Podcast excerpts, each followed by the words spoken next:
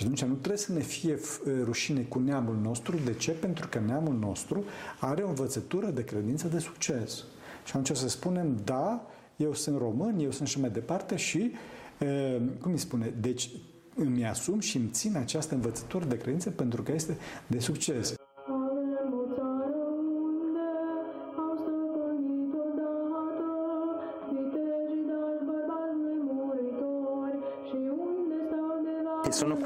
Padre Hitteologos, che è un monaco sotto la guida spirituale del padre Starez Hippimen Vlad della cella atonita dell'entrata della Madre di Dio nel Tempio della Schiti rumena Lacu. Per amore dell'umanità e per amore dei rumeni ha, ha, deciso di risponderci a qualche domanda. Insieme a me c'è il, il reverendissimo il presbitero Petro e Filippescu della parrocchia Santimina ed Efrem in Italia a Sedegliano, ma prima di iniziare questa intervista devo ringraziare Sua Santità Bartolomeo, arcivescovo di Costantinopoli in Nova Roma e patriarca ecumenico, che è il protettore ed è arcivescovo di tutta la Santa Montagna. In questa occasione ringraziamo anche Sua Eminenza, Reverendissima, il Metropolita Policarpos, arcivescovo ortodosso d'Italia, esarca dell'Europa meridionale, sovrano e maestro di ogni realtà ortodossa in Italia che ci ha dato la benedizione paterna e arcivescovile per venire qui senza la quale non sarebbe stato davvero possibile questo pellegrinaggio al Monte Athos. Io la ringrazio di aver accettato questa intervista e le chiedo la benedizione per, in, per iniziare. E bine cuvântați e părinte. Domnul, domnul. Il Monte Athos non è un luogo di turismo, ma deve rimanere una chiesa viva. È la patria di nascita dell'esicasmo, è una cittadella dell'ortodossia è un luogo di incessante dossologia, dove gli angeli insieme ai monaci portano lodi alla Santissima Trinità e Madre di Dio. È una montagna di fuoco santificata da migliaia di monaci virtuosi che hanno vissuto un millennio in questo posto.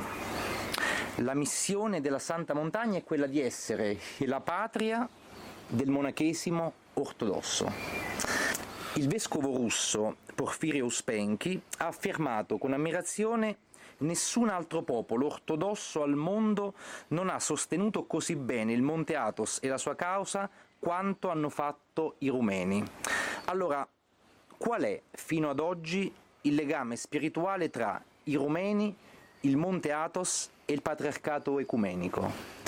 Întâi toate, ca să fie înțeles răspunsul meu, trebuie să vorbim puțin despre uh, modul de formare a poporului român.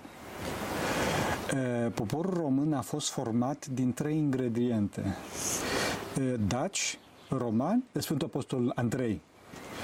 Adică noi românii nu avem conștiința unui trecut păgân.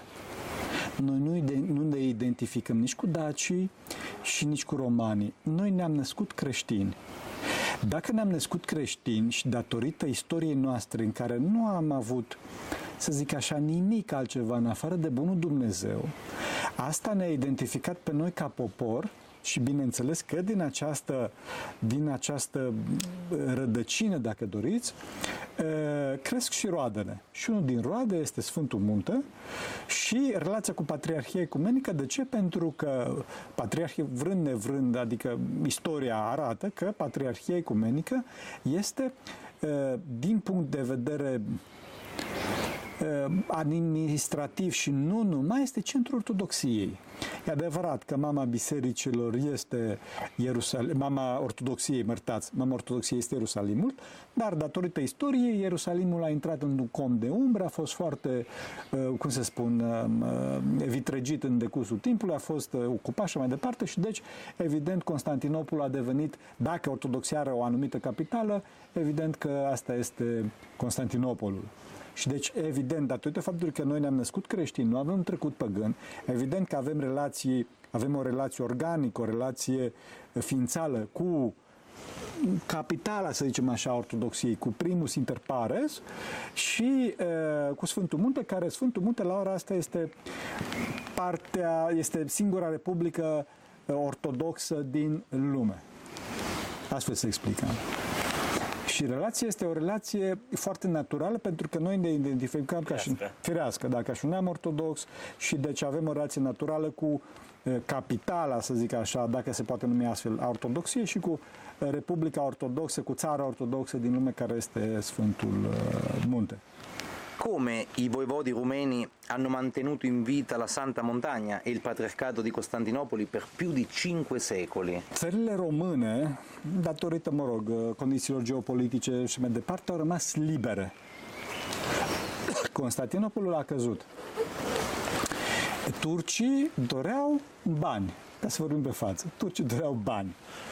E, Constantinopolul a căzut, dar în Bizanț, în Sfântul Munte și în locurile sfinte, exista însă această înaltă duhovnicie pe care ortodoxia o conferea. În țările române exista ortodoxia, dar nu exista duhovnicia atât de înaltă ca și în Sfântul Munte și în alte părți, da? pentru că noi acolo în continuu ne băteam, veneau popoare migratoare și mai departe, plus toată teologia în Bizanț se dezvoltase. Și atunci exista situația asta. Țările române aveau avere, aveau bani, aveau putere militară, mă rog, cât de cât, așa, și e, locurile sfinte aveau duhovnicie. Și au spus, cei din țările române, voievozii, au spus, vă dăm bani, vă ajutăm din punct de vedere economico-militar, pe cât se poate, și voi ne ajutați duhovnicește. Și astfel, vreme de 500 de ani de cât a fost, a fost această simbioză între locurile sfinte și uh, țările române. Și astfel a devenit România Bizanțul după Bizanț. Che cosa vuol dire vivere l'ortodossia nel martirio?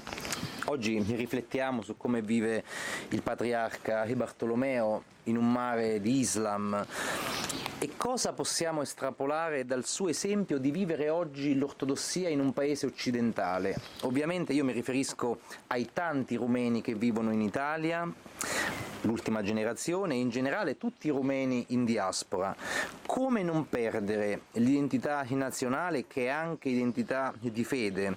Cioè come vivere l'ortodossia in Occidente con tutte le pressioni inevitabili che un posto esercita e quindi una persona si trova tra la diluizione in quel posto e quindi una persona che si trasforma in una polide e il rifiuto. Să luăm pe rând. Întâi de toate mucenicia. E, mucenicia înseamnă întâi de toate să fim mărturisitori pentru Hristos. Martiros. Martiros, adică să nu te desparți de Hristos. Întâi de toate să-L mărturisești pe Hristos, pe Hristos prin fapta ta, prin exemplul tău personal. Adică, um, în clipa în care cineva te vede cum te comporți, să zică, așa arată Hristos. Așa, așa trebuia să, cam așa arată Hristos. Este foarte important. Dacă, dacă trecem de faza asta, după aceea vine faza, cum îi spune, faza cuvântului. Și faza cuvântului dacă ești întrebat. Dacă ești întrebat. Dacă ești întrebat, atunci să nu-ți fie rușine să spui. Dacă nu ești întrebat, te retragi.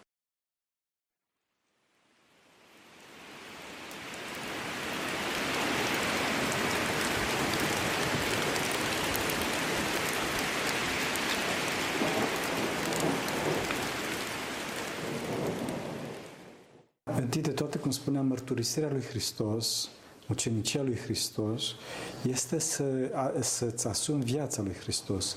Adică tu să fii, pe cât posibil, bineînțeles, să fii chipul lui Hristos, să trăiești ca și Hristos. Adică în clipa în care cineva te vede să zică, uite, cam așa ar trebui să arate Hristos, cam așa ar trebui să arate Hristos. E, și pentru asta este nevoie de un program duhovnicesc constant, program duhovnicesc de rugăciune, de studiu a Sfinților Părinți, de retragere din lume, da? un program ascetic, post, toate celelalte, și atunci când tu vei fi exemplul lui Hristos, atunci în clipa respectivă ceilalți vor întoarce capul după tine. Bineînțeles că vor apare presiuni și bineînțeles că la un moment dat vei fi întrebat. Dacă o să fii întrebat, atunci să nu-ți fie rușine să vorbești pe tema asta. Dacă nu ești întrebat, trebuie să fim înțelepți ca șerpi și nevinovați ca porumbeii. Pentru că dacă nu suntem întrebați, probabil că celălalt nu este deschis, nu dorește. Și atunci, posibil să naștem repulsie. Dacă însă Dumnezeu ne deschide o poartă, ne deschide o ușă, sau prin intermediul online, sau prin uh, față către față, atunci vom vorbi. Asta. Referitor la neam, uh, trebuie să știm că neamul este important datorită faptului că neamul este mijloc de transmitere a experienței. Este unul dintre principalele, dacă nu principalul mijloc, împreună cu familia, uh, mijloc de transmitere a experienței a învățăturii de credință. Și atunci nu trebuie să ne fie rușine cu neamul nostru. De ce? Pentru că neamul nostru are o învățătură de credință de succes. Și atunci să spunem, da, eu sunt român, eu sunt și mai departe și, cum îi spune, deci îmi asum și îmi țin această învățătură de credință pentru că este de succes. În clipa în care altcineva, cum să spun, devine ortodox sau uh, Ehm, are aceeași învățătură de credință, în clipa respectivă această barieră a neamului dispare, se atenuează. De ce? Pentru că nu mai este nevoie de protecția față de alte, de, alte învățături de credință uh, negative, să zic așa, care fac, rău, fac rău. Deci noi nu suntem cum se spun, nu ne iubim neamul din punct de vedere nazist, ferească Dumnezeu, adică noi suntem mai, mai buni și ceilalți sunt cei mai răi, nu nici vorbă, ci ne iubim neamul pentru că este păstrătorul, cum spuneam, unei credințe corecte. Și în clipa în care cineva are această credință corectă și altcineva, bineînțeles că uh, recunoaștem și iubim chiar foarte mult. Da? A volte ci sono persone che fanno il bene e se ne vantano, cioè fanno il bene dimostrandolo con ipocrisia, mentre altre volte ci sono persone che rifiutano questa ipocrisia ma non fanno il bene. Qual è la posizione corretta tra, due, tra questi due estremi? A, decât, decât, decât să fac bine să mă mândresc, mai bine să nu fac binele. Da. Nu, trebuie să facem binele și să nu ne mândrim. Da, și cum se întâmplă asta? Pentru că aici apare problema. Ehm, totdeauna trebuie să știm că noi suntem ehm, doar o mică rotiță dintr-un angrenaj mare, dintr-un trup imens, care se numește Biserica, trupul lui Hristos, care este un trup adevărat, care este un trup tainic. Noi suntem o celulă în acest trup. Dacă nu celulă să fim, ochiul drept să fim, dacă ieșim afară din acest trup, ne rupem de trup, suntem nefolositori și putrezim. Da? Deci valoarea noastră este numai în trup, adică numai cu ceilalți, numai prin ceilalți. Comunitate. Comunitate. Dumnezeu ne dă puterea și îi ajutăm pe ceilalți. E, și în clipa în care vedem că binele pe care îl facem, ceilalți dau valoare, da? În clipa respectivă nu ne mai mândrim, pentru că desigur că au fost alți mari sfinți în trecut, mulți mai mari decât noi, alți oameni mult mai buni decât noi în prezent, totdeauna este cineva mai bun decât tine, totdeauna și multe domenii și și în viitor o să fie oameni care să facă mult mai bine decât noi toate celelalte. Noi, din păcate, însă, în clipa în care facem binele, ne gândim că eu sunt cel mai mare și mai tare din uh, pătrățica de un metru pătrat în care a făcut-o binele. Nu. Trebuie să ne gândim în timp și în spațiu dimensiunile noastre care sunt și atunci se mai smerește. E San Silvano e Latonita diceva i santi padri della Chiesa mettono su un gradino più alto e l'ascolto rispetto al digiuno, alla preghiera e alla liturgia. Allora, qual è il limes il confine tra l'obbedienza e la schiavitù. Sclavia este, este o relație de forță. Ascultarea este o relație de iubire. Adică sclavia este în clipa în care eu folosesc forța, uneori chiar și fizică, și frica, da? Și te constrâng să faci uh, ceva distrugându-ți libertatea prin diferite motive chiar de frică, cum spuneam, adică cu pușca, cu arma sau la închisoare sau uh, cu banii, îți distrug libertatea, o relație de forță. Pe când ascultarea mi-o asum eu, adică cel care ascultă, ca și o relație de iubire. Deci eu ascult de starețul meu pentru că îl iubesc și pentru că îl consider că el mă poate duce la Dumnezeu. Adică starețul meu nu zice, ah, vezi că, eu știu, te duci în ea ceva și am arde capul tău dacă nu. Nu. Bine, poate să spun asta, dar este alegerea mea ca om liber să ascult sau nu. Și ascult de el. De ce? Pentru că știu că astfel se reface iubirea dintre noi. Crește iubirea dintre noi și se reface acel, acel trup care se numește biserica, acea unitate care se numește biserica. Dio ha creato la terra e tutto ciò che vive su di essa e di fatto ha dato ad ognuno di noi la possibilità di esprimere le nostre vite, le nostre esistenze. Purtroppo nell'ultimo millennio siamo riusciti a distruggere questo capolavoro di Dio. Perciò, seguendo gli insegnamenti di Sua Santità il Patriarca Ecumenico, il Patriarca Verde, in Italia c'è la comunità cristiana ortodossa dei santi Mina ed Efrem che è sotto la guida spirituale eh, del protopresbitero Petro Filipesco e che sta intraprendendo proprio il progetto dell'orto comunitario rigenerativo Giardino della Madre di Dio. Per questo chiedo due domande. La prima è quanto è importante per una parrocchia, oltre all'azione liturgica, avere un intervento sul sociale. E poi, voi che vivete in questo paradiso, che ho visto anche facendo tutta la strada, ci sono foreste incontaminate, come vedete la distruzione del creato che oggi vediamo tutti su ogni telegiornale, ovunque? Da, e vorba de păcat. Păcatul este distorsiune existențială, este strâmbare. Omul este strâmbat pe dinăuntru de păcat, de patimi. E, această strâmbare a omului de dinăuntru este și în afară. Aceast, acest urât al omului dinăuntru este și în afară. Și în afară se manifestă în artă și în creație. În creație. Deci faptul că noi facem rău creației provine dinăuntru nostru. Faptul că noi distrugem creația provine din faptul că suntem distruși pe dinăuntru nostru.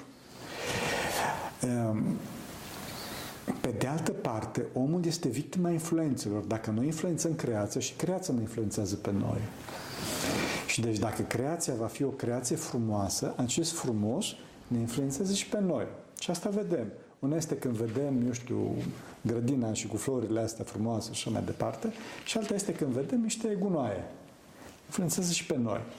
Este o reacție în lanț, dacă dorești. Deci, este foarte, foarte important ca omul să aibă contact cu creația și cu creația nealterată, pentru că atunci are contact cu Creatorul. Bineînțeles, un mic contact cu Creatorul, dar foarte important, pentru că este prima treaptă. Dacă nu avem această treaptă a contactului cu Creatorul, celelalte vor urma mult mai greu. Foarte important. Deci, ce trebuie să facă omul? Trebuie să fie într-adevăr în real, pentru că foarte mulți astăzi trăiesc într-o lume virtuală, pe ecrane, pe celular și așa mai departe și nu mai au contact cu creatorul, da. nu, mai au, nu, mai, nu, știu, nu știu cum arată creatorul pentru că nu mai văd creația, așa, și doi, ei pe sine trebuie să se vindece înăuntru, să scape de această distorsiune, astfel încât să nu dea în afară. Adică să aibă contact cu, cu natura, ca să vadă cum arată Creatorul și pe de altă parte să vindece pe sine și de distorsiunea din, dinăuntru, astfel încât să nu distrugă creația, să se desstrâmbe, nu știu cum să spun cuvântul, adică, adică să scape de, de, de strâmbarea asta dinăuntru lor. Da. Așa că să nu distrugă creația, să nu distrugă prima treaptă, ci din contră trebuie să intre în contact cu prima treaptă, astfel încât cea să urce încet, încet către Creator. Foarte bună, o părere foarte bună. Pentru că este un factor de unitate și scoate pe tineri din dependența de ecran, care astăzi dependența de electronică este o foarte mare problemă. Pentru că de, ecranele nu iubesc. Ecranele nu iubesc. Pe când oamenii iubesc, persoanele iubesc, ecranele nu iubesc și în clipa în care oamenii sunt împreună, în real, încep să se iubească. Încep să se înțeleagă în comuniune și se, se reface cel trup, trup care se numește biserica, încep oamenii să se iubească. Ecranele distrug capacitatea de iubire a oamenilor. Deci Mântuitorul, vedeți, n-a făcut ca și, Sfânt, ca și de fapt toți apostoli, Sfântul Apostol Pavel cel mai reprezentativ, adică nu s-a dus prin toată lumea, da, adică Sfântul Apostol Pavel în Mediterana, eu știu, Sfântul Marcu în Africa, eu Sfântul Toma în India și mai departe. Nu. El s-a concentrat pe intensitatea mesajului față de puțini ucenici pe care avea. Cioè ei sono mai departe. Io ringrazio padre Teologos per la benedizione e per la intervista, la chiacchierata che abbiamo fatto insieme. Ringrazio il, il reverendissimo, il protopresbitero Petro Filipescu. Siamo qui sul Monte Athos e spero che per voi è stata una bella occasione di capire qualcosa in più sull'ortodossia e capire un po' di più su questo, su questo mondo che ci circonda. Noi mulțumim. Să ne ajutăm Dumnezeu. Doamne și Doamne.